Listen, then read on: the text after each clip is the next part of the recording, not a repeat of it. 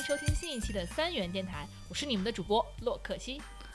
大家好，我是赵彤。这期我们节目主要嘉宾是老吴，因为我们之前听到那个拉蒂和盼盼讲的那个故事吧，其实都蛮憋屈的，就是基本上都是中国留学生在美国怎么被教做人，被教做人，然后被被警那个美国警察教育的这个经历，所以我觉得谁不是在一边摔倒一边撑杖呢？对，所以这一期我们要硬起来。那今天我们就是这个中国的脊梁老吴来了。哎，对，很奇怪啊，讲到这点就是啊，虽然我是老吴的夫人，但是就是说。在认识他之前我也是很怂的，我也是这个广大拉蒂跟盼盼中的一份子。对，因为你也开车嘛。对，因为我也开车。然后呢是这样子，我之前被警车撞过，就大家都知道在美国被警车撞这件事情，在哪里被警车撞这件事情好像听起来都不太符合逻辑，就是符合常理这样子。警察警就警车相当于是违规撞你了。当时是这样，我很晚大半夜十一点半从图书馆复习完，当时是期中考试，我开车要回家，因为很着急，我家里有一条狗，我觉得我十一点半还没有回家去遛它，它肯定会很急，我就想说赶紧开回去。我就在一个要左转弯的时候，它已经是黄灯了，我想加个速，我就想过去。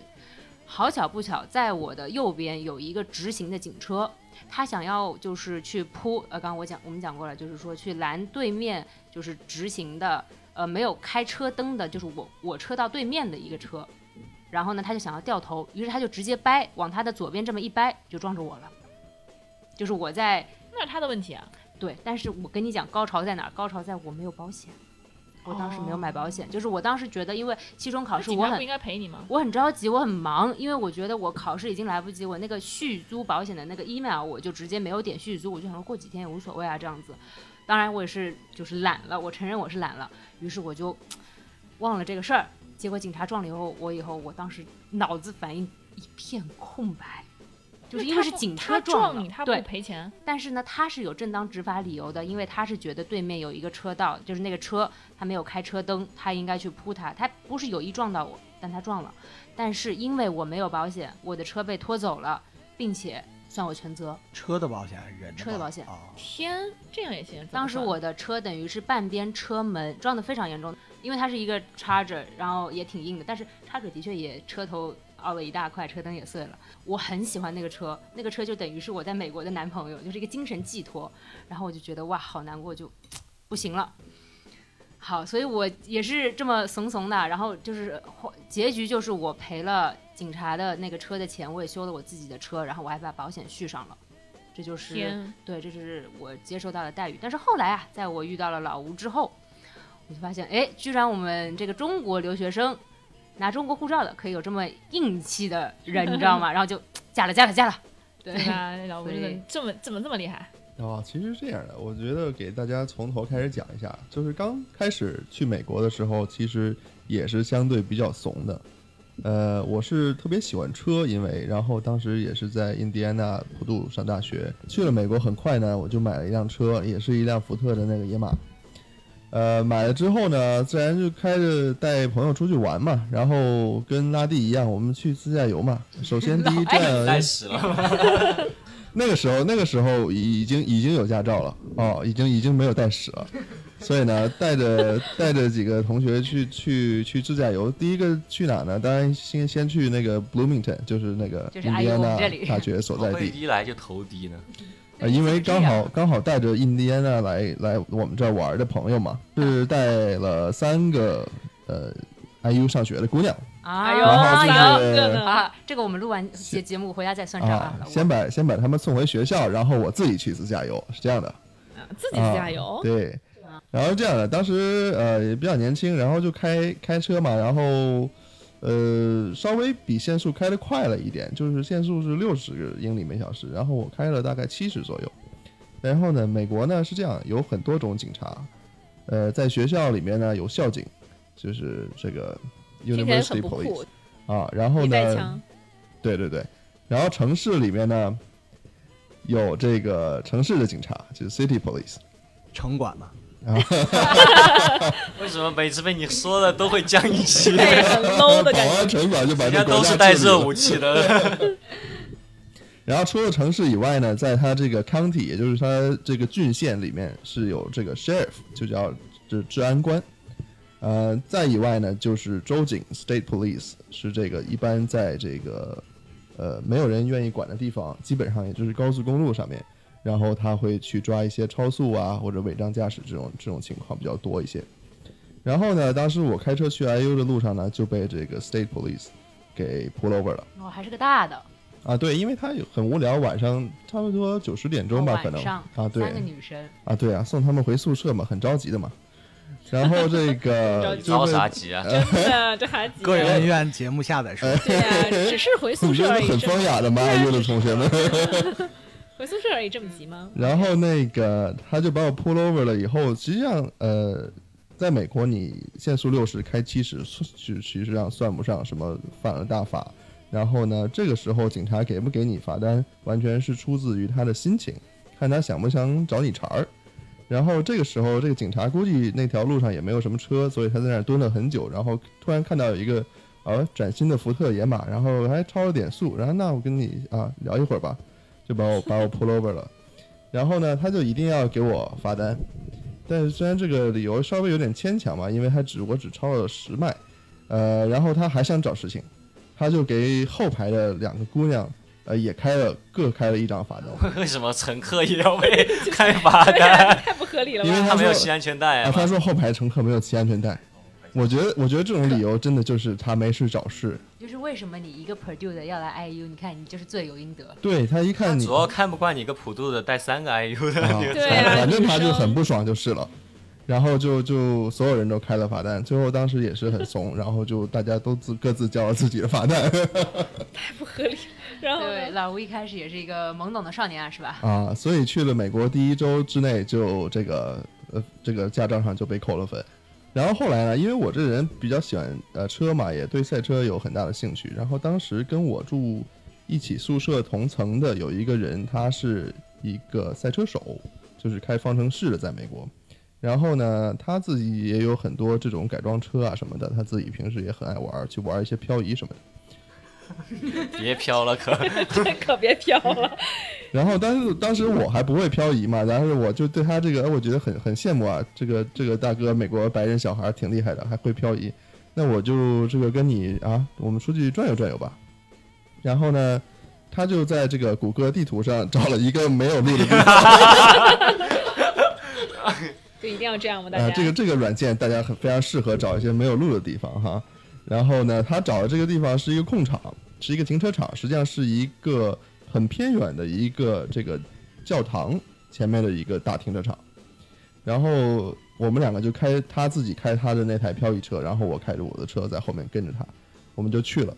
去了以后呢，教堂没有没有看到有什么人，也漆黑一片，展开越来越熟悉。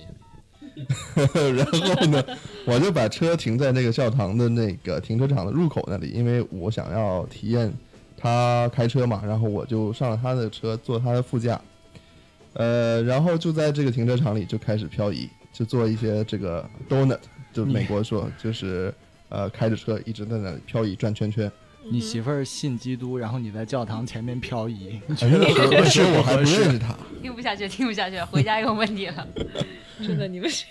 然后大概这个漂了几圈啊，漂了漂了四五圈之后，发现这个教堂的停车场的角落里面，在这个楼的侧面，一个比较隐蔽的地方，有一辆车。然后呢，这个车它不是一台警车哈，这就是一台普通的 S U V， 但是有一个大爷就在那儿，显然他是这个教堂的工作人员。然后我们漂移漂到一半，看到这个大爷之后，我们就心里就很虚啊，然后我们就想跑了。然后呢，他就把我撂在这个停车场的入口处，然后我好开着我的车走嘛。这个时候我下了他的车，然后呢，刚准备上自己的车的时候，那个大爷把他的自己的车开出来，把我车挡住了。然后他就把我叫住，他说：“啊，你们这个行为非常的不对 ，you're you're bad bad people。”然后他就说：“那个你们怎么能在这个停车场里漂移呢？对吧？这这个是一个 private property， 就是他们这个私人领地嘛。”美国人也行，挺喜欢管事情的，这是中国肯定不会管，你该干嘛干嘛。我可能就骑个自行车把你挡住。不，你在人家你在人家小区里面漂移，我觉得肯定会有老大妈，会有来的，会来，肯定的。大大妈带一红红箍，拿一那标枪就过来了。你在人教堂门口漂移出来 Jesus， 哎，还是还是主要也不是不是这个 Sunday 啊，不是礼拜日，我们这个工作日的晚上，所以呢，当时这个年少轻狂就去做这件事情嘛，但是被抓了个现行，就很丢人。然后大爷不让我们走之后呢，我、哦、开车那个人他他是走掉了，但是只只是我一个人被留在那儿了。然后警那个他就打九一一叫警察。然后过了大概十五分钟以后啊，警察看这事可能也不怎么紧急，也没有开警灯，也溜达溜达就自己开个车过来了。然后警察过来了解一下情况嘛，他是这样，先听大爷说一遍，然后再听我说一遍，然后觉得这个事儿确实没有什么没有什么严重的影响哈，这个这个两个小屁孩嘛，出来到停车场里耍一耍也不是什么大事。然后呢，他就给我教育了一顿。那他说这个啊，虽然周围没有人，但是你们这种危险驾驶的行为是非常不对的，这是对你们自己的生命的不够尊重啊，这是一个不负责的行人行行为。这个警察感觉高度还蛮高的，就比我的那个高度高太多了，很有文化，说的些话都是、啊、这个警察因为就是已经在城市之外了，所以他就是我刚才说的这个 sheriff 这个治安官。这些治安官其实平常都比较 chill 啊，然后如果我们不去惹他们的话，他们一般不会找什么麻烦、哦、他们 K P I 可能没那么紧，有可能对他们就是就是等一下会讲到，就是他们这个平时的工作是非常的 relaxed 的。然后呢，他教训我一通之后呢，就是说啊，那你这个开车的人呃姓名啊地址是什么，你能不能告诉我？我说可以啊，我当时就把我刚认识的人才几天，我上来就卖、啊、没问题。反正这个我跟他也不熟，对吧？然后刚好我也知道他叫什么，刚好跟我住同一个宿舍，所以我就可以告诉他。哦，这就是你为什么后来就直接从宿舍搬走了的原因、啊啊。后来很快我就搬走了，就马上搬走，火速火速逃离。对，然后那个当时我就留了个心眼，我说这个警察他呃对我还挺好的，人还很很 nice 啊，很友善。所以呢，我就跟他要了一个他的名片，然后呢，从此之后我就知道这个警察叫什么，然后，呃，钱包里就有了一张这个 sheriff 直官官的名片。这个名片到后来是非常有用的啊！发生了一些很多很小的事情之后，你跟别人发生争执，然后人家说威胁你要报警的时候，你就可以把这个名片亮出来，然后你说你报吧，我这有电话。你要找哪个警察，我帮你找。然后这个时候，万一人家不信呢？他说我我知道是九幺幺，你这什么电话？我们这就 我, 我不是法吗？我们这就看出来区别了啊！就是拉蒂遇到警察的时候只会跑，对，只会怂，对吧？然后只会听，但是你可以要人家要名名片呀、啊，你怎么没想到呢？认死死脑筋嘛，不会变通，就只知道打九幺幺。对，老吴遇见警察第一件事就是搜手，社交一下。需要认识这个警察，学会了学会了然后警察是了朋友吧，是吗？对，后来那个警察认识了我们以后呢，呃后来又一起吃饭什么的吗？呃那倒没有，这个这个警察还是比较有原则的哈、嗯、但是后来又发现了呃发生了一些事情，有有一件事情我觉得很好笑哈，就是在美国啊，倒垃圾这件事情实际上是很头疼的，有的时候因为如果你不住在一个这个公寓啊，或者是一个小区里面，他们有是是有那种大垃圾桶嘛，有一些大件垃圾你就可以到里面。没有垃圾分类是吧？呃，他们基本不太分类。那管垃圾的警察叫什么？呃，英文垃圾管垃圾警察。有没有跟跟管屎的是同一个警察？太太没有文化了。是这样的啊，那如果你是住在一个独立的 house 呢，然后。你就是自己交垃圾处理费，然后他会给你一个小的垃圾桶，每周会清一次。但这个有一个问题，就是说当你有一些大件的垃圾，比如说家具啊床垫啊这乱七八糟，你到底要扔到哪里去？他们不一般就直接搬出去就旁边就可以了吗？放到垃圾桶旁边，放到垃圾旁边，你这个是影响这个小区的这个小区物业会找你罚款的，这也是后来我才知道的。对对对，你是不能把你的垃圾倒到别人家的垃圾桶里边的。所以一般来说呢，就是在我跟老吴在一起以后，就是我半夜开着车，然后蒙着面戴着大帽子，然后开车到别人家的小区、哦、然后我们就速战速决扔垃圾，就是违法扔垃圾，这个垃圾警察把你抓起来。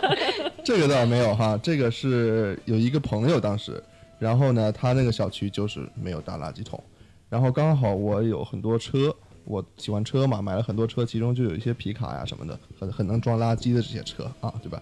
呃，那么理所应当的，既然是朋友呢，他就把我的车接走去掉垃圾了。但我我我只是知道他要去倒垃圾，我不知道他要去犯法倒垃圾哈，啊，这个这个当时我借车的时候是不知道的。反正当天晚上呢，呃，这个警察就找上门来了。警察找上门来就说：“哎，你门口停的这个车是你的吧？”我说：“是我的，是我皮卡嘛。”然后警察说：“你你知道这个车犯了什么事儿吗？”我说：“我我我不知道，我这个车我没开，我借出去了嘛。”然后警察就是跟我解释了一下，就是说有一个小区的这个物业吧，管理管理室的人就是报了警，说有一个外来的人开着这辆皮卡，车牌号就是这个车牌号，跑到我们小区来倒垃圾。警察闻着味儿就来了。警察就虽然说也非常无奈啊，但是他已经提供了这个精精非常精准的车牌号的信息，那么自然而然警察就很快找到我家来了。然后我就了解了以后呢，警察也是说非常无奈，因为我也不想管这事儿，这也不是什么事儿，这有这叫犯什么法？你说你倒个垃圾，我也不是垃圾警察，啊，不可能找你这个上诉你告你，然后说让你交这个垃圾罚款，对吧？那么警察说呢，既然人家报警了，我就得来调查，然后我来调查就找到你了，然后我自然而然又把我那个朋友供出来了。然后因为这个毕竟是别人到的嘛，我也说不清楚，我就把他叫过来做了一下说明，这件事情也就了了。但是很巧的事情，为什么这个事情非常顺利呢？就是来来找我呃调查的这个警察，就是当时漂移的时候抓我们的警察。这是怎么又是你？有缘千里来相会啊！假如说你怎么换辆车还是不干好事儿？所以所以当时警察刚来的时候，我就说：“哎，大哥，记着我吗？”然后大哥想了想，哦，当时漂移的就是你。我说对对对对对，你就是谁谁谁。然后所以呢，所以说这个是个惯犯了。大家在美国的生活的话，如果能认识当地的一些警察，跟他们成为这个啊关系比较好的呃朋友啊，他可能不觉得和你是朋友，两次都是来抓你的，有什么关系好的？主要主要是我们都没有犯什么大错啊，没有喝酒，没有没有酒驾漂移，对吧？然后我这个醉酒扔垃圾，这个这个驾驶证也从来都是放在身上，不是放在后备箱里面，不是一些屎，也没有带屎，对，挺好的。然后这这次事件呢，就很很美满的完完成了，呵呵，结束了。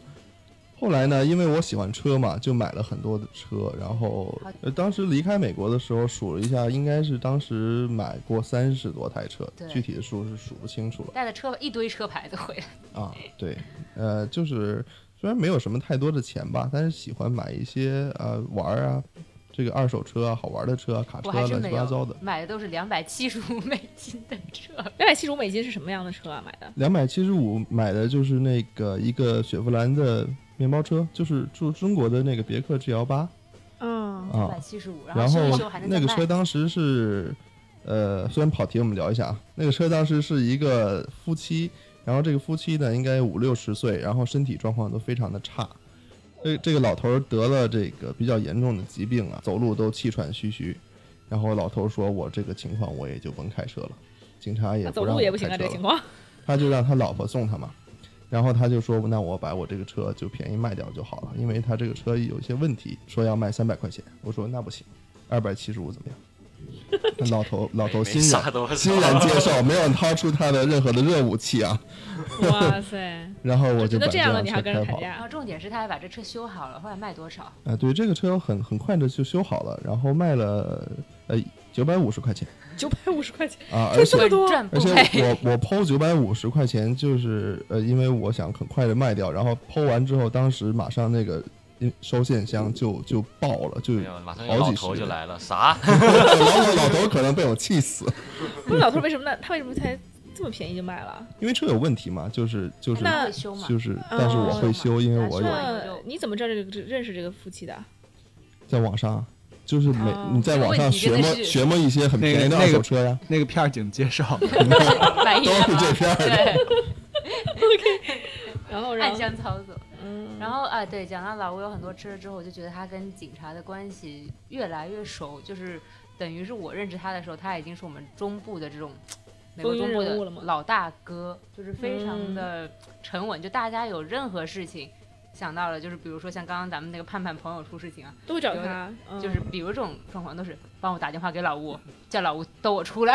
就是因为我很喜欢这个车，而且呢我对美国警察呃也是很有兴趣，因为从小看到很多美国电影好莱坞大片里面这个警察呀开警车追车啊这些戏份，我觉得太太帅了。然后呢我就决定我要买一台警车，然后警车就是警车，对，在美国这个警车和民用车这个车呃就是新车的时候是不一样的，就是完全不一样的型号，这个轿车也会有 police package， 就是专供警察来呃这个改装成警车的这种，包括车的底盘啊，然后车的设计啊、嗯、车的座位里面都是加强了就是安全防护的这种。那你怎么买得到啊？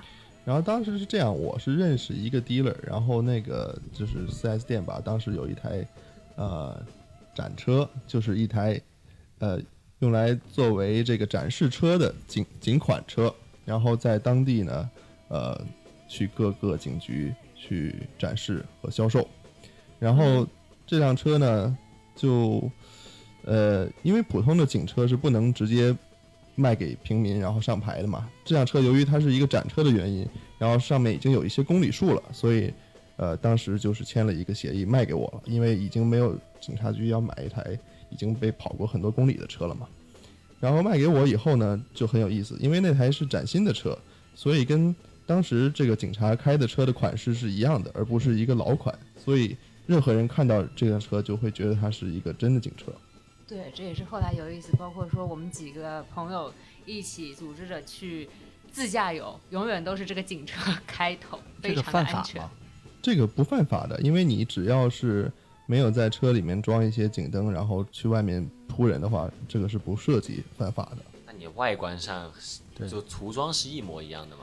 呃、是没有涂装的、哦、是没有涂装的，就是一台就是便衣的 unmarked 那种警车。但别人会以为你就是警车，会肯定会。对，因为在美国有很多警察是专门开便衣车在公路上执法的，让你很难发现嘛、哦、这个。但是它型号特殊的话它还是会发现，但是就是你懂的话你就会看出来，但是你如果不太懂的话你可能不好注意到吧、嗯、OK， 所以警察其实都以为你是警车。对，看出来。因为我当时买了车之后，从那开始所有的地方看到警察从对面路过啊，或者什么，我们都会打招呼，因为警察之间是很有礼貌的。哦、大家可能就开到一个新的地方，大家就觉得哦，这可能是别的地方的警察来来这边办什么事情，然后就会跟你打招呼。所以后来我发现就很 chill 了，就变成跟警察是一个非常融洽的相处模式了。对，就是他也不知道你是真是假，然后他就会觉得你是真的，然后你只要自己心里不虚，你就成了真的。就是有一次呢。呃，我几个朋友也是喜欢开车，然后我们就去，呃，我们那个城市周围的一些山路上跑一跑车。然后呢，当时这个这个朋友啊，他这个实在是驾驶技术不是特别的灵，然后没有开多一会儿他就这个失控了，然后卡在了这个山路的这个路边，然后倒车。他尝试倒车倒出来，但是他没有倒出来。然后当时我们几个小伙子嘛，然后。就是说回去我们回到这个城市里面拉几个小小伙伴就把这车推出来，然后这事儿也就没了。但不幸的是这个跑山的过程当中啊，有一个警察一直在尾随我们，但是尾随得很远，所以我们没有发现。当当这个车撞了以后，我们这个离开这个事故现场之后呢，呃，这个警察很快就发现有一台车之前是在跑山然后撞了，然后也没有人在场。那么我们回到城市的这个路上，呃，就被警察 pull over 了，因为那边已经从无线电里边这个说了这个情况，也就知道了啊，要找这两辆肇事的车。然后我们就被 pull over 了。pull over 以后呢，查了一溜够，因为我们都不是开那辆车的人。然后，但是那辆车的车主呢，坐在另外一辆车的后排，然后他当时就被戴上手铐，直接被警察带走了。就地正法。就地正法。剩下的人一律没事，因为我们也没有发生任何的剐蹭，也没有证明，没有办法证明我们操作啊任何事情。像在中国的话，什么情况下你开车会不会戴手铐？酒驾、嗯、没有，就是对警察有什么动作侮辱啊或者反抗，对 对, 对、嗯、这样才会。但他就直接被什么，而且中国警察会会警告你一次警告两次警告三次警告、嗯、才会做什么。对，然后他这个警察就说他是肇事逃逸嘛，因为他就离开这个事故现场了。了对、嗯，而且他这个涉及了一个这个叫 property damage， 就是呃物品损坏，就是财产损坏。因为他撞到了别人家的一棵树，嗯哼，然后把人家树可能撞坏了一点，所以就说他这个是肇事逃逸，然后他就被带进局子了。当时你们也是不知道这个是会这么严重的吗？还是说你们知道他就是蓄意逃逸的？因为因为是这样，那个车就卡在那了，所以说我们想回去多叫几个人，然后把这个车抬出来，嗯、然后拉出来、哦，然后这不就完事儿了吗、嗯？但是我们这个不知道警察在后面跟着哈，然后所以我们还没有到家，然后就直接被 pull over 了，然后车主直接被抓走了，那台车后来直接被警察叫拖车拖走了。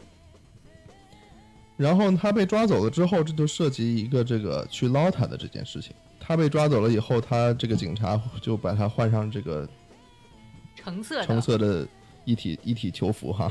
我这就换囚服了。对，因为他如果入狱的话，就要换衣服，然后要把这个个人用品清空嘛。嗯、哇，这这中国应该不会吧？就你、啊、这中国也会啊？啊你就你被押进去，肯定是要让你把这个东西都掏出来的。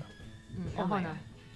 然后呢？当时就是警察给他，不是警察吧？可能当地的这个监狱系统，呃，看守所系统给他设置了一个这个 bail。然后呢，呃，很有趣的是，这保释金不多哈，几百块美金。然后呢，当时他这个银行卡里面就有足够的钱，所以警察就让他自己刷卡给自己保释了。哦，好合规哦，哎、好合法哦，呃，一切都这个恰到好处。然后呢？但是你被抓进去之后，你会有权利打一个电话嘛？大家这个电影里应该看过。然后这个电话就是打给可以去捞你的人。然后呢，他这个用这个非常珍贵的机会就打给了我。很信任你。然后当时呢，我就开着我那台警车去接他。你还敢开？对，因为那个时候已经很晚了，十一点二点了。那个那个这个看守所已经没有人了，已经锁门了。就是他在这个。办公时间之外的时候，他是大厅是关着的，不让你进去的，然后只有一个电话你可以跟里面工作人员沟通。然后当时有另外一个呃大姐姐吧，她可能也是她的朋友或者这个亲人被抓进去了，在这个门口非常的无助，她就呃很想找我帮忙。我说我可能帮不了你，我也是来捞别人的。你不是警察吗？然后呢，这个大姐就就一直看着我。然后我那个朋友不是自己把自己保释了嘛，所以他很快他自己就走出来了。走出来以后呢，换衣服吧，又把衣服换回去了啊，又换回去了。然后带着他所有东西走出来，然后呢，我就把他带入了我自己的警车的后座。哎然后那个非得后座，你不能给他抬副驾驶。然后因为因为好玩啊、嗯，你不觉得很好玩吗？你这个刚从监狱被放出来，觉得不好玩，然后你又被放进了后座，然后那个在门口等等警察，那个大姐就一直看着我，非常惊讶，就是这人怎么刚出来，然后又被关进去，然后又被带走了。所以呃，就是大家如果这个有朋友被警察抓走的话，是一般。如果不是袭警啊，比如说让警察脚崴这种情况，是可以通过一个比较合理的保释金把它弄出来的。就是如果你跟警察发生了呃任何的嗯争执，这个事情就会很快的恶化。对、嗯、对，所以如果无论是因为什么原因，超速也好，什么小事也好，警察呃把你拦停，他就会给自己找一个借口，一个非常合理的理由，嗯、无论是你拐弯没有打灯。还是你压了线了，反正他就是要想要扑你，他就是可以扑你，然后这就是他的理由，而且他会在第一时间告诉你你为什么被扑，就是说，呃，先生你好，这个你刚才压线了，所以我要扑你，请你出示你的驾照或者你的屎。其实那个那个那个、呃、管屎的那个警察，他他一开始就是没有告诉我为什么。然后，然后所以说编了很久，终于编出来一坨屎。因为他就是欺负欺负你，他觉得你不懂。对对对，嗯。所以大家懂一些这个法律是非常重要的。当你跟这个警察做一些博弈的时候，是是非常有用的哈。那所以后来你跟警察就是越来越熟，对不对？嗯。然后就导致我们都觉得你是他们其中的一员。因为警察这个其实平时很 chill 嘛，开着警车去买个咖啡啊什么这些乱七八糟的。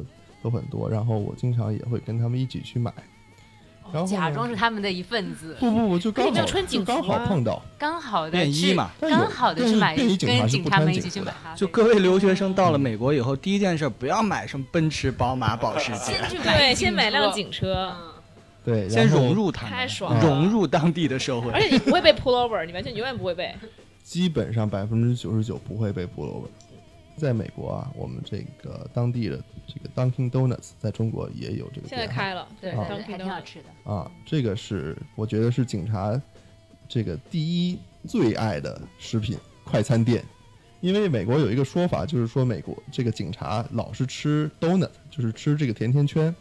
然后呢，这个有一个半嘲讽的感觉吧，让就是觉得警察像猪一样。但是其实你看那个在那个那个疯狂动物城里面，就是那个警察都都是在吃甜甜圈，对对，呃，这个事儿呢，实际上是源于真实的，就是警察确实爱吃甜甜圈，因为警察每天要工作，呃，十二个小时左右，警察一般的情况下是两班倒的，所以在大多数情况下没有什么公务要执行的时候，他们是非常无聊的，可能就是在这个路边啊或者街角，就是等等着有什么在闯红灯啊或者在这个红灯倒车的这种人出现，就是我们。那么他非常无聊，他就想啊，这个吃点什么东西很方便的东西，那么甜甜圈就是刚好是一个非常方便的东西，因为它没有什么这个枝叶、瓜瓜子、花生那些更方便、啊、那那样的话，它这个皮可能会弄到一警车里面很乱，它还要收拾，所以他就吃这个甜甜圈。因为甜甜圈呢，它也不掉渣，所以警察是非常喜欢吃这个甜甜圈的。然后呢，很搞笑的是，在这个 Dunkin Donuts 的店，如果你是警察，那么你这个会获得一个免费的甜甜圈。哦，那我要是助纣为虐，那我要去不同的 Dunkin Donuts， 我就可以各个拿一个吃。呃，可能吧，因为这个可能也是跟这个每一家分店自己的这个规则而定。那么我们这个是有一个免费甜甜圈，而且你的咖啡可以半价。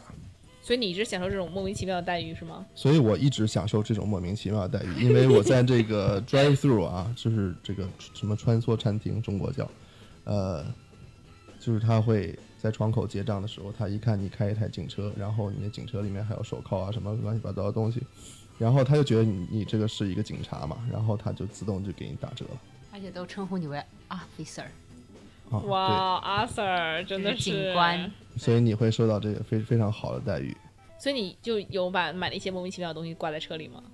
呃，我有一些什么手电呀、啊、急救包啊，还有一些这个手铐呢，手铐啊 Amazon、哦、不是那种店里面来的，不是那个，不是上面有那个绒毛那种，就是一个正经的手铐哦，就但是就是但是你是故意的对吧？对，因为我觉得很好玩嘛，这个东西反正也不违法，在美国就是你自己车里面有什么东西对吧，别人也管不了你，就是车里面有枪，如果你有这个持枪证的话也是没有任何问题的。哇天，对，所以就是让你这个这个经历吧，让你的日常生活变得很有趣哈。然后由于我对警察的这个兴趣浓厚呢，后来我就呃，参与了一些警察会参与的一些格斗的课程，然后刚好也在里面认识了一些，比如说退役 的, 的退役军人啊，还有一些警察什么的。因为有一些美国警察，你格斗得过他们吗？你这个一个中国人，然后去人家都大壮了，所以你要学嘛，所以你要学嘛、嗯，因为警校是有这个这方面的一些训练的，制服罪犯啊这些东西。但是我上的这个课可能是就是更高一节，就是兴趣班那种。像打人嘛，我们就只是可能把他打倒，或者说是保保证自己安全就好了，对不对？他们上的那种课，我就是简单来概括一下，就是把人打死了。啊？因为你是罪犯，你面对的是罪犯。可以打死啊？打到就是你可以把他打到死一个人。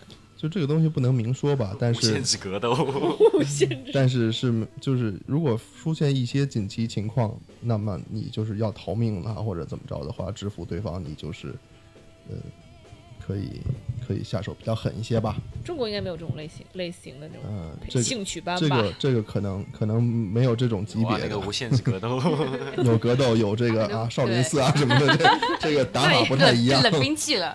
呃，由于参与的这些东西，学学习到很多这个格斗方面啊，这个武术的知识，还有一些动作，也就跟警察混得越来越熟。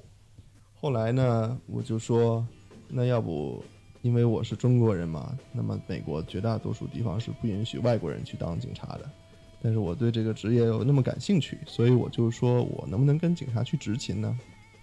然后呢，我就给这个警察局发发邮件，然后呃蛮出乎意料的，警察就同意了，就是他会给你安排呃一天，然后你可以挑选你想去开始执勤的时间，然后呃他会给你分配一个警察。这太莫名其妙了，我这警警察局也是闲的，真的真的怎么可以这样？因为警察是这样的，他觉得这个是警警民之间交流的一种方式，他是这样想让不是他们已经很闲，闲到去吃 donut， 然后你然后还派一个闲人在那帮他们执勤。哦，他们没有别的事情要做，如果没有什么凶杀案这种事情的话，哦，他们平时就是就是就是日常生活就是这样的，带市民体验生活嘛。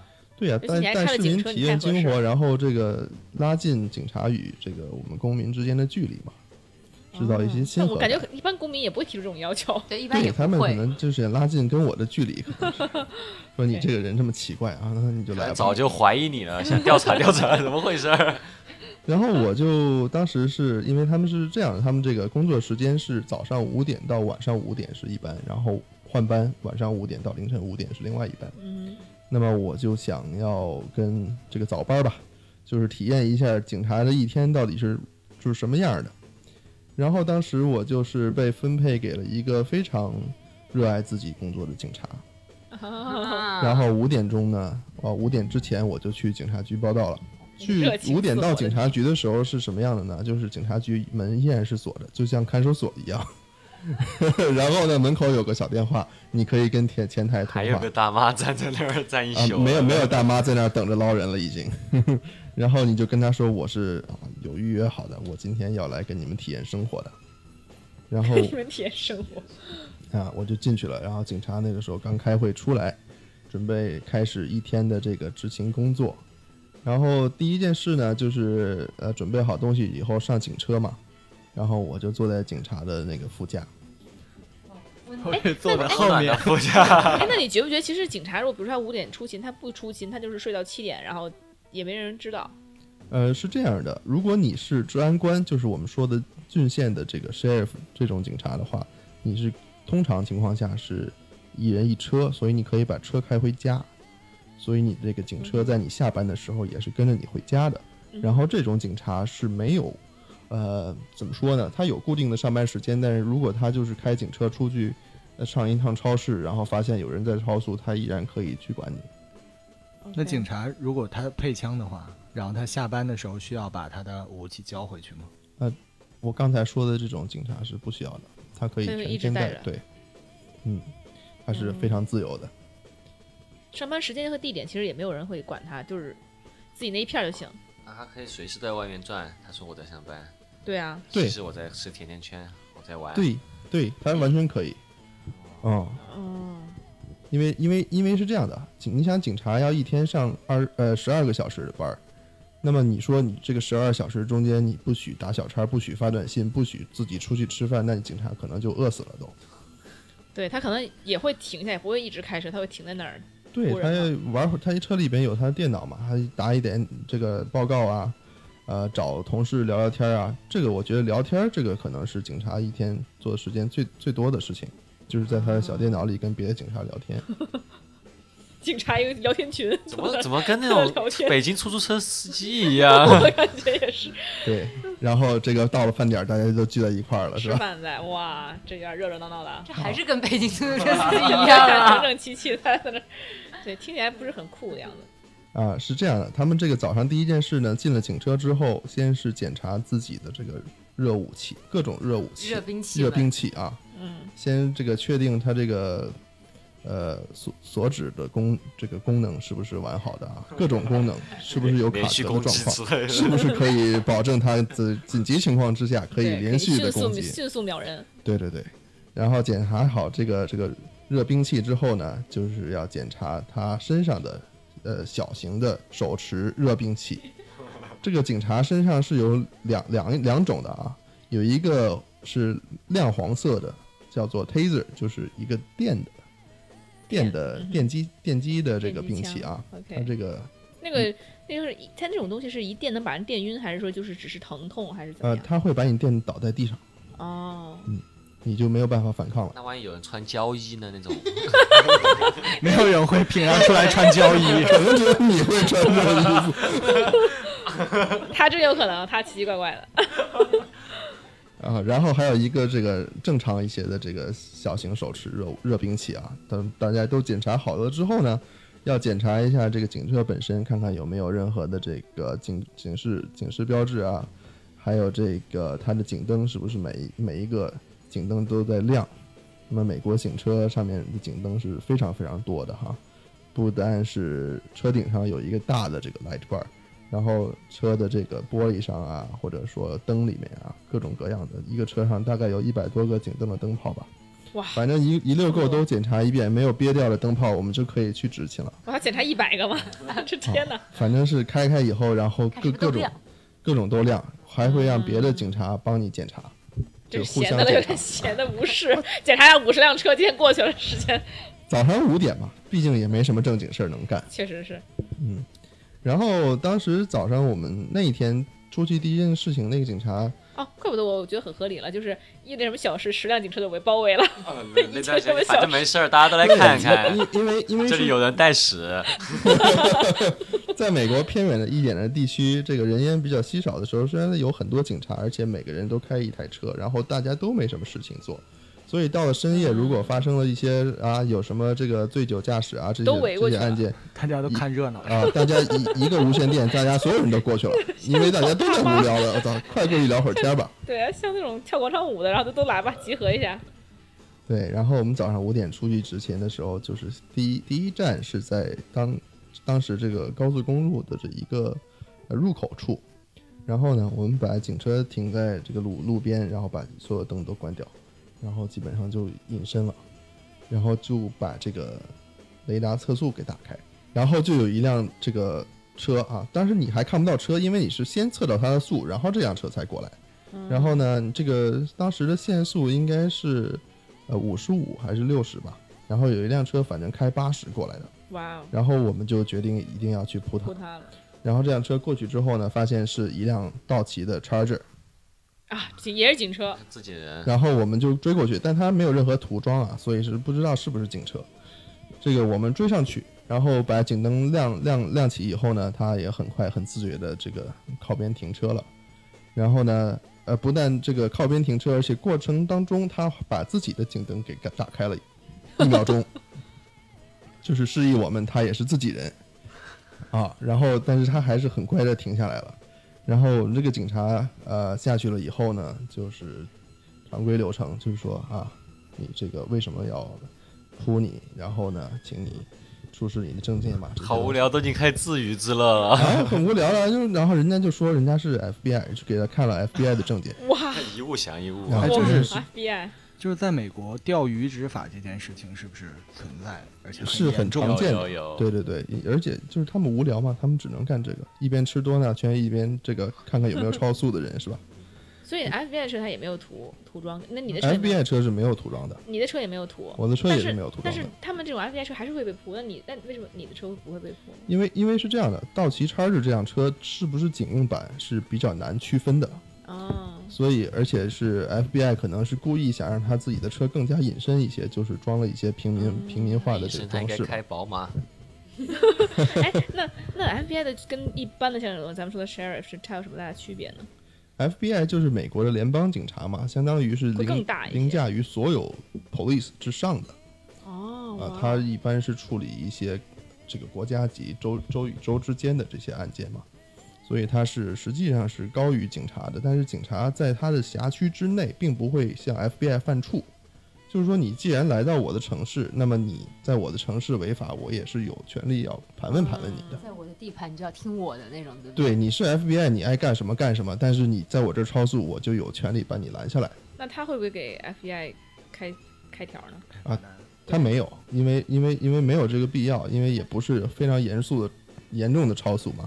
那个 F B I 当时早上的说辞是有一个这个搜查令要去执行，就是要去搜一个人的家，那么哪个法官会在大早上五点钟开一个搜查令叫你去搜查呢？这个这个这个是不是真的假的我们没有具体去刨啊。然后这个加州的法官有时差。加州的法官这个要搜查一个印第安纳的家是吧？可以的。然后就把这个 F B I 探员给放走了。然后后来呢、啊、F B I 探员会很感觉像电视里的很帅气，然后很 很, 很精神。呃，没有看到，因为他就是坐在车里面嘛。因为你在美国被 pull over 了以后，你是你即使你是 F B I， 即使你是任何人，你也是不应该下车的。不应该下车哦，不让下车就不能下车。不是，你不应该下车，他就你就不能下车。你是要保护你自己，你就不应该下车。对，你应该正确的做法是这个双手放在方向盘上面，嗯、然后这个把窗户降下来，然后警察跟你说话，然后你就下车就把手给你折了，大臂就折了。对，天哪！你要是下车，警察。马上就会掏出他这个热武器 冷, 冷, 冷热兵器了、嗯、我的天哪。对，而且而且而且这个 F B I 身上肯定自己有枪啊，他如果一下车的话，警察一看到枪，警察就就就马上可能就回车里拿他的这个比较长的热兵器了。太吓人了。对，是这样的，就是警察这个各种兵器的使用办法呃如下啊。如果他要抓的这个这个嫌疑人呢是没有武器的，赤手空拳的，那么警察如果呃他还要拒捕啊或者反抗啊，像你你拉蒂这个朋友一样，我没有拒捕，我很我很听话的拿出我的屎，然后呢他就会呃使用他那个明黄色的电兵器，他就可以去电你。那么如果你手中有武器啊，比如说你有个刀，你有个棍子啊，或者啊、呃、这个呃有个什么什么这个硬物吧，然后他就这个冷热硬物啊，然后他就会拿出他的这个手持的热兵器来对抗你，因为他觉得他的生命受到了威胁。那么如果你手上也有手持的热兵器，他就会从车里面拿出他的这个长的热兵器来对抗你。因为这个美国警察在对抗嫌疑人的攻击的时候，是永远他的武器要比你高一级。那, 那如果是一个赤手空拳穿着胶衣的人呢？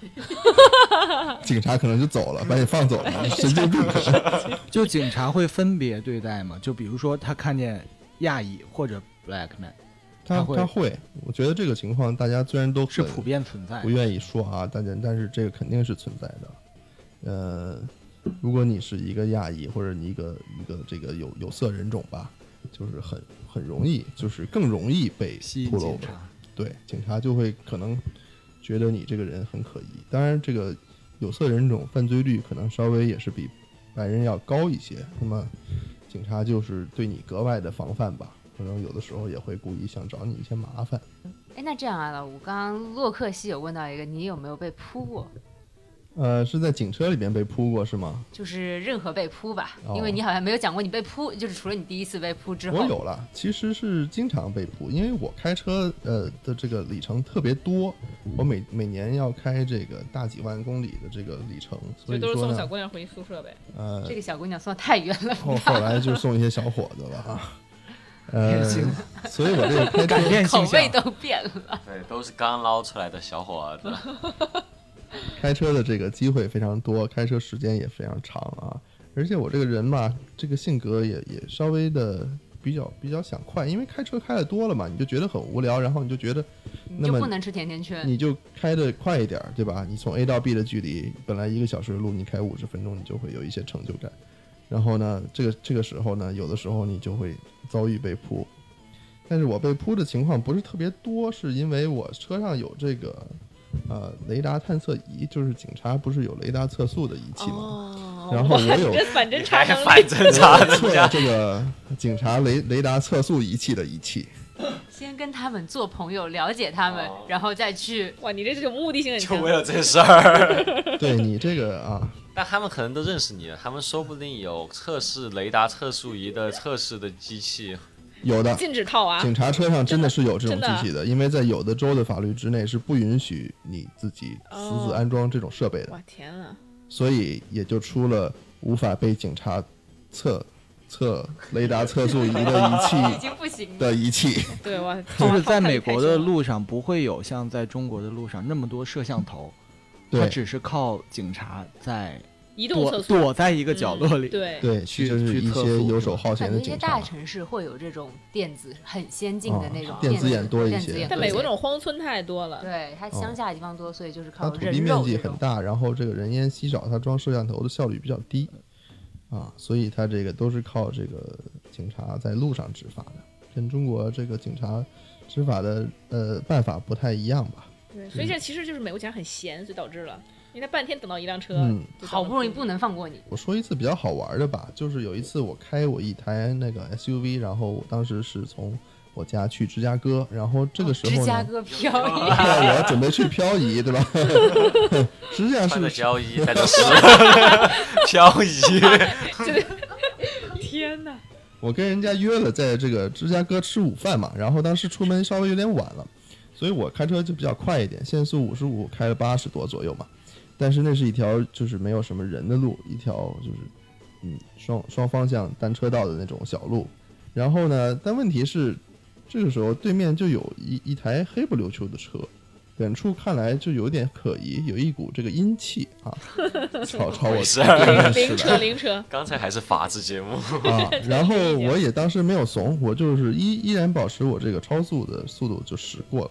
然后当我跟他交错的时候呢，他已经停住了，就在他的车道里面他已经停住了，而且我超过他的时候我看到了他后面是亮着警灯的，但是他其实并不是一台普通意义上的警车啊，他是一台全黑的福特野马便衣警车，而且都便衣到用一台野马来做警车。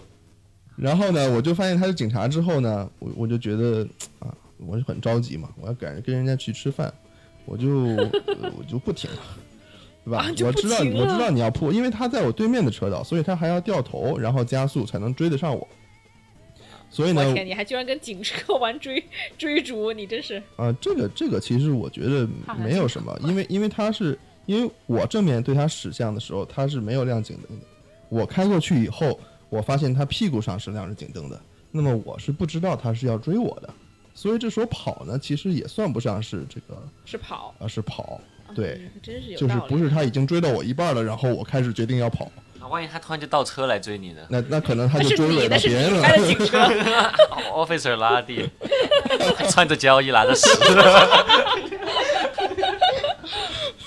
my god 啊，然后我就丝毫没有减速啊，而且我这个就是保持我的速度行驶然后我看他掉头掉的也挺费劲的，但是他也掉过来了，他要开始追我了，而且它是一台 五点零 的野马，所以他想追我一台 S U V 是非常轻易的。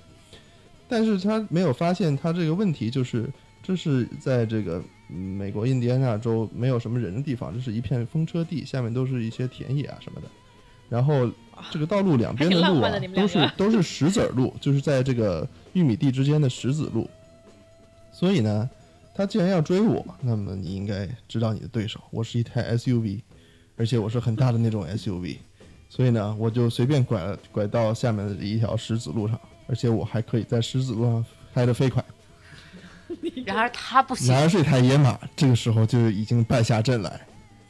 但是呢为了他防止他这个用、呃、无线电这种卑劣的手段警告他的同事啊，我还换了他的无线电没有，我就开着我这个 S U V 绕到了一个呃很比较偏是平时不会走的一条路，所以说呢这个同事可能想要找我也是很难的，因为这警察已经看不到我去去向何方了。但但你不是有车牌号吗？他没有跟到那么近，所以他看不到我的车牌号，就是贴张光碟在那。哎，没有就这个时候也是大家要要要注意了啊，就是如果你决定你要跟警察这个博弈的话，对，你一定要确定警察没有看到你的车牌号，就是说你跑掉之后他是找不到你的，那么你才有戏，不然的话不然你惨了，不然你要换囚服了，对的，不然的话你他就是现在不抓到你，他等到你回家的时候他已经在家等到你了，所以的话这个知己知彼百战不殆、呃、那么你怎么知道还没看见啊，其实还挺难，因为因为在印第安纳州这个车前面是没有车牌的对吧，哦，只有车后面有一个车牌，但他是跟着你在追啊，但他追得很远，而且我就直直接拐到旁边的这个路上，你亮亮他没有 五点二 的眼睛可以，对，他他这个也有两百米的距离吧大概，你还是赌了一把，可能是那个 sheriff 他说哎算了这件事压下来了这都是自己人是吧，对对对对反正我就跑掉了，当时按时跟这个朋友去赴约啊，在芝加哥。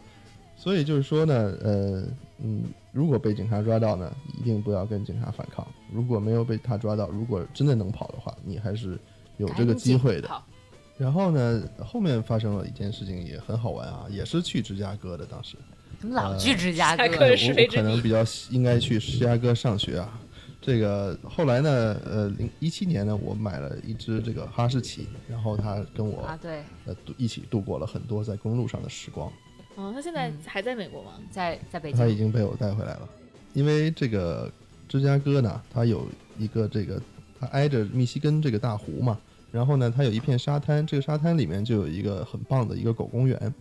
就是呃，俗称 Dog Beach 啊，就是狗沙滩。然后呢，怎么这么脏啊？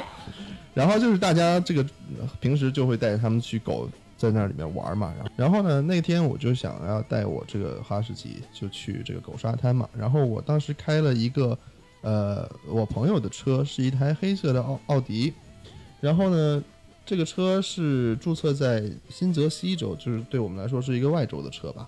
然后呢，我又是印第安纳的驾照，然后开着这辆车去了这个伊利诺伊的芝加哥。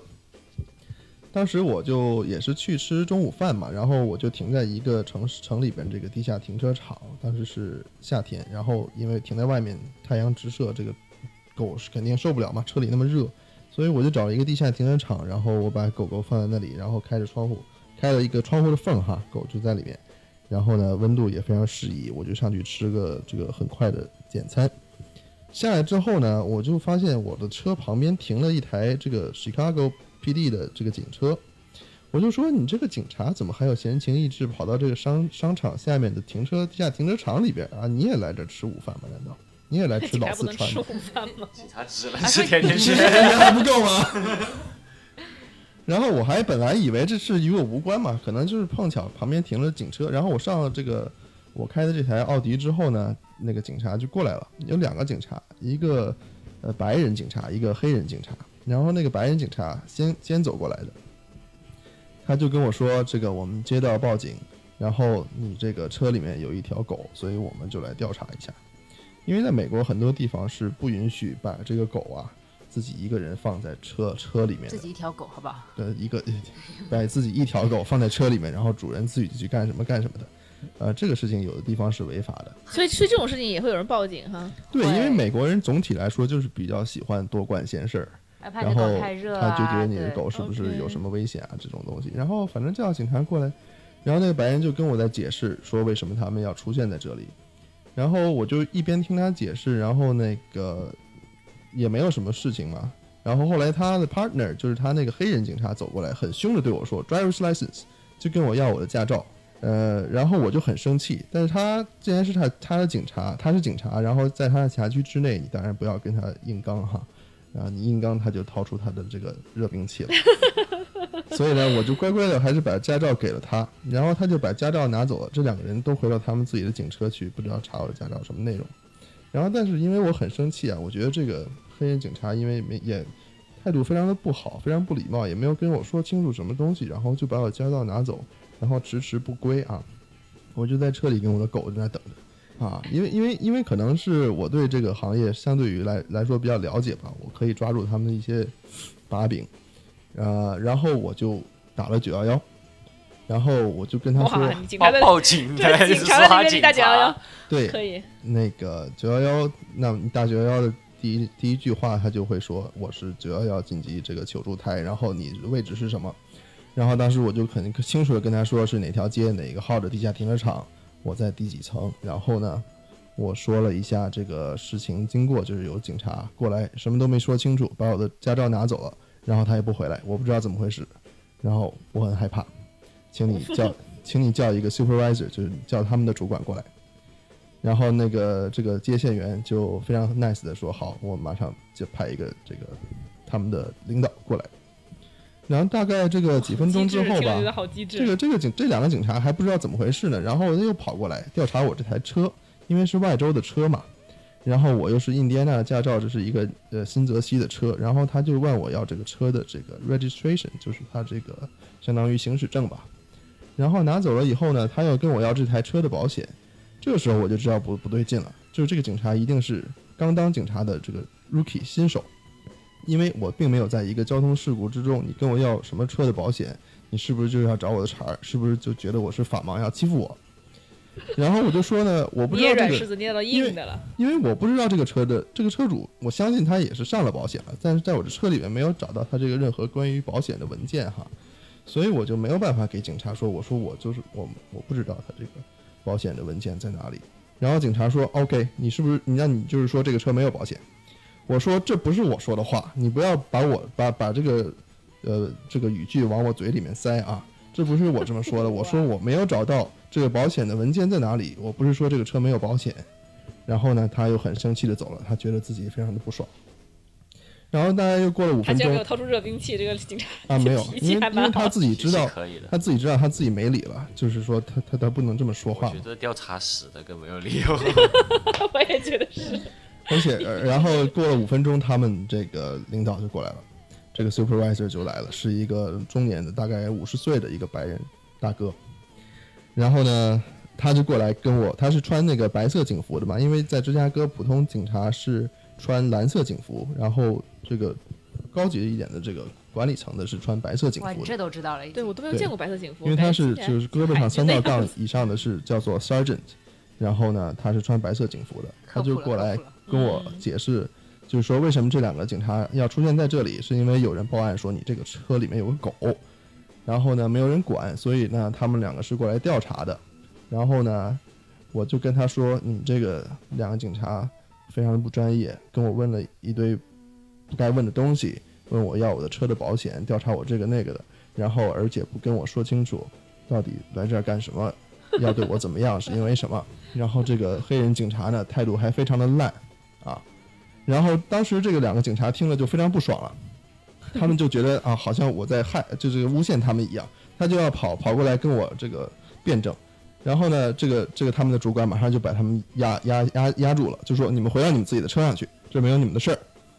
所以呢他们两个乖乖的回到车里、wow, 他们他们两个就走了，好酷，就把就把他们弄走了。然后这个白人警察就是继续啊、呃、跟我解释啊、呃、这个为什么会有人报案啊这些东西，然后还给我拿了一个小册子，是关于这个什么在芝加哥正确养狗的这个什么手册啊，我觉得这个非常有意思啊，就是应该做什么不应该做什么，给我一个小科普的手册啊。所以这个警察的这个老大还是比较、nice. 比较 nice 比较这个正直的。之后呢虽然是老大，你那个是管事，我那个是管事的嘛。是是是，正好遇到个实警察。然后这个警察呢又继续很负责的把这个这个车车库的嗯物业的人员叫过来，叫他拿个测温枪，然后测一下这个车有多少温度，然后这个周围的环境是多少温度，是不是能构成对这个小小宠物的伤害啊，这些乱七八糟的。嗯、然后当时我就说 OK。那你测的这狗多少度？然后他就测了一下，反正那个度数也是也是并不高啊。然后我说 OK， 你再拿你这枪测测我多少度，我把手伸出来。然后警察说你不用这样做的。然后我说没关系，你测吧。然后你这样都可以记录在案，这样你们调查的比较清楚。然后那个人也把我把我自己的温度也测了一下。然后这个基本上他们的调查就结束了。然后你就你就命令警察测我。对啊，你你气的在燃烧，你不是这个这个秉公执法吗？你你要记录温度，那你就都记录上，狗热没热，我热没热，对吧？我要是被你气发烧了，是不是还要还要送走？是不是还要去送？送拉走，直接热拉走，真的是。对，然后那个警察跟我这个，呃，就开始下一下一个事项。这个调这个案件调查之后呢，他就问我要不要起诉那两名警察。哇哦！他就是说，因为你觉得。他这个涉嫌执法有误啊！拉蒂那个还是真应该被起诉，你这是拉蒂已经讲不出话了，你拉蒂要第一时间打九幺幺把他们头叫过来，对，这简直说这气死了！不不不，主要原因是副驾有人在讲法语，我觉得我自己也不太占理。你到底要怎么解释这个讲法？而且我觉得这种被五个热兵器指头那种感觉，就是已经精神会受到损害，其实你可以对啊，可以反诉了，我觉得还是可惜。所以，所以大家还是还是要听听这些故事啊，很有意思。对，这样你就会有经验，你就会知道什么是怎么样拿起那种法律武器来保护自己。是的。对。然后他们这个领导呢，就问我要不要起诉那两名警察的行为，我说呢也没有什么必要，因为大家当警察已经很辛苦了，特别是在芝加哥这个美国犯罪率极高的一个城市、啊、做人的最重要就是开心了。所以说呢我也知道他们两个肯定是刚从警校毕业不太久，那么我也没有必要让他们的生活更加的困难，所以呢、呃、还挺善良的。这哇这一下就更高大了。对，我就就就就我饶过你，我就说这个哦，你你只要回去跟他们调查清楚批评他们就可以了，然后这个这个领导就让我让我去狗沙滩了啊，这领导反正就说你你可以走了，你这个我们这个事情这个 很,、这个、很抱歉啊。听起来真的好多了，这这个这个老吴讲完之后就感觉整个气都顺顺。所以所以这个听了大家这么多故事，还是在美国警察当中有大部分还是比较比较和善的警察哈，这个还是有很多正能量的，希望大家不要跟警察硬刚。不要穿着胶衣，穿着胶衣，手拿着屎，倒着开车，还漂移，倒着漂移。对，如果你觉得这个法语，大家讲法语，对，就是如果你觉得警察执法不公的时候，呃、一定要第一时间打九幺幺啊！这个时候，这个法律系统还是会保护保护你的。对，就不要怕，虽然是警跟警察，你也可以打九幺幺，因为他的如果他的就是说上司来怎么样，他也工作上也会有问题，他也会。对，小心的，特别是拉蒂这个大半夜在山里边的时候，如果这个他这个警察局长大半夜被叫起来，然后要赶到这个现场的话，一定会非常生气。对，他肯定会批评他的那个底下的这些人。拉蒂说：“还是怕呀，肉气主要是，主要是没有交易，没有交易。你拿起手机，他怕你，要万一你是肉气，那黑灯瞎火看不清楚。肉气啊，对啊，看不清楚，就直接给。对，他们他们也没穿交易。哎呀，反正。”哎，真的是分享了这么多正面反面的故事，我觉得最终其实还是希望能够给大家很多的经验，不管你们有没有走走出国门，然后有没有去到美国，然后是否是跟美国警察打过交道，但是都希望大家可以从中学习到一些经验，不管是对待呃身边的人啊，身还是身边的警察呀、啊，还是怎么样，就是有一些基本的一些普法的一些常识。对，希望大家能够好好的，就是能够懂得保护自己，是、啊。然后呢，但当然最重要的也是叫遵纪守法，千万不要什么漂移啊，然后然后喝酒啊，搞那些危险，搞那些危险动作。对，还是迈好老老实实做人。在这个前提之下呢，我们也要用法律武器保护好自己。嗯，对。今天很感谢大家的分享，然后呢，我们下期节目再见啦，拜拜，拜拜，拜拜，拜拜。